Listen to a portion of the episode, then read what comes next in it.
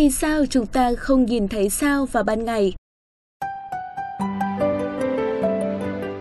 Xin chào xin chào các bạn đang theo dõi kênh Vì sao thế? Hãy dành ít phút để cùng với chúng mình khám phá thêm một điều thú vị mà có thể các bạn chưa biết nhé. Các bạn thân mến, các bạn có biết rằng là các vì sao trên bầu trời luôn tỏa sáng cả ngày lẫn đêm từ mùa này sang mùa khác không ạ? Cho dù chúng ta không nhìn thấy những vì sao đó, nhưng sự thật là nó vẫn luôn tỏa sáng rực rỡ. Vậy thì vì sao chúng ta lại không nhìn thấy sao vào ban ngày? Hãy cùng tìm hiểu câu trả lời ngay sau đây. Trong vũ trụ, tuyệt đại đa số các sao tự phát sáng và phát nhiệt, quanh năm lấp lánh. Nhưng chỉ vào sầm tối, chúng ta mới trông rõ chúng. Đó là vì ban ngày, tầng khí quyển của trái đất đã tán xạ một phần ánh sáng mặt trời. Lượng ánh sáng đó chiếu sáng bừng không trung, át cả ánh sáng của những vì sao, khiến chúng ta không thể nhìn thấy chúng. Nhưng nếu trái đất không có bầu khí quyển, không trung sẽ tối đen. Cho dù ánh mặt trời rất sáng thì chúng ta vẫn nhìn thấy sao vào ban ngày. Hiện tượng này cũng xảy ra khi chúng ta đứng trên bề mặt của mặt trăng. Do không có bầu khí quyển tán xạ ánh sáng, nên tại đây lúc nào chúng ta cũng có cơ hội để chiêm ngưỡng những vì sao.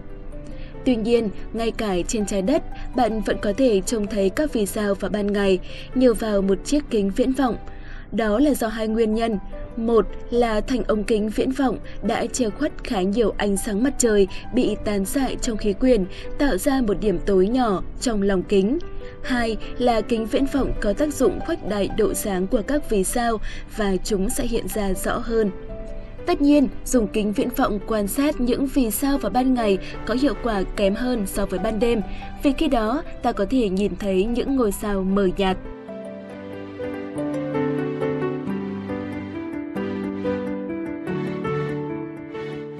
Bây giờ thì chúng mình xin chia sẻ thêm với các bạn 7 điều thú vị về những ngôi sao. Thứ nhất, về độ sáng. Mỗi ngôi sao mà mắt người có thể nhìn thấy trên bầu trời đều lớn hơn và sáng hơn rất nhiều so với mặt trời.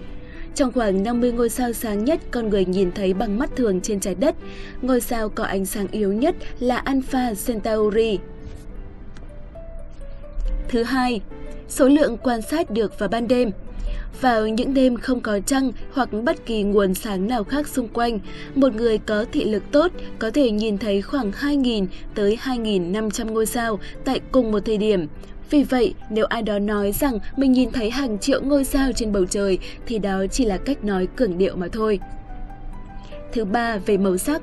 Trên thực tế, ngôi sao thay đổi màu sắc khi nhiệt độ của nó thay đổi. Màu đỏ đại diện cho nhiệt độ thấp nhất mà tại đó ngôi sao có thể phát sáng trong quang phổ nhìn thấy được. Những ngôi sao nóng hơn sẽ phát ra ánh sáng màu trắng. Ngôi sao màu xanh lam có nhiệt độ nóng nhất. Thứ tư, không có ngôi sao màu xanh lá cây. Giới thiên văn không quan sát được màu xanh lá cây ở bất kỳ ngôi sao nào, ngoại trừ hiệu ứng quang học do kính thiên văn hoặc tầm nhìn của người quan sát và mức độ tương phản. Ngôi sao phát ra quang phổ bao gồm cả màu xanh lá cây, nhưng kết nối mắt não của con người hòa trộn màu sắc với nhau theo cách hiếm khi tạo ra màu xanh lá cây.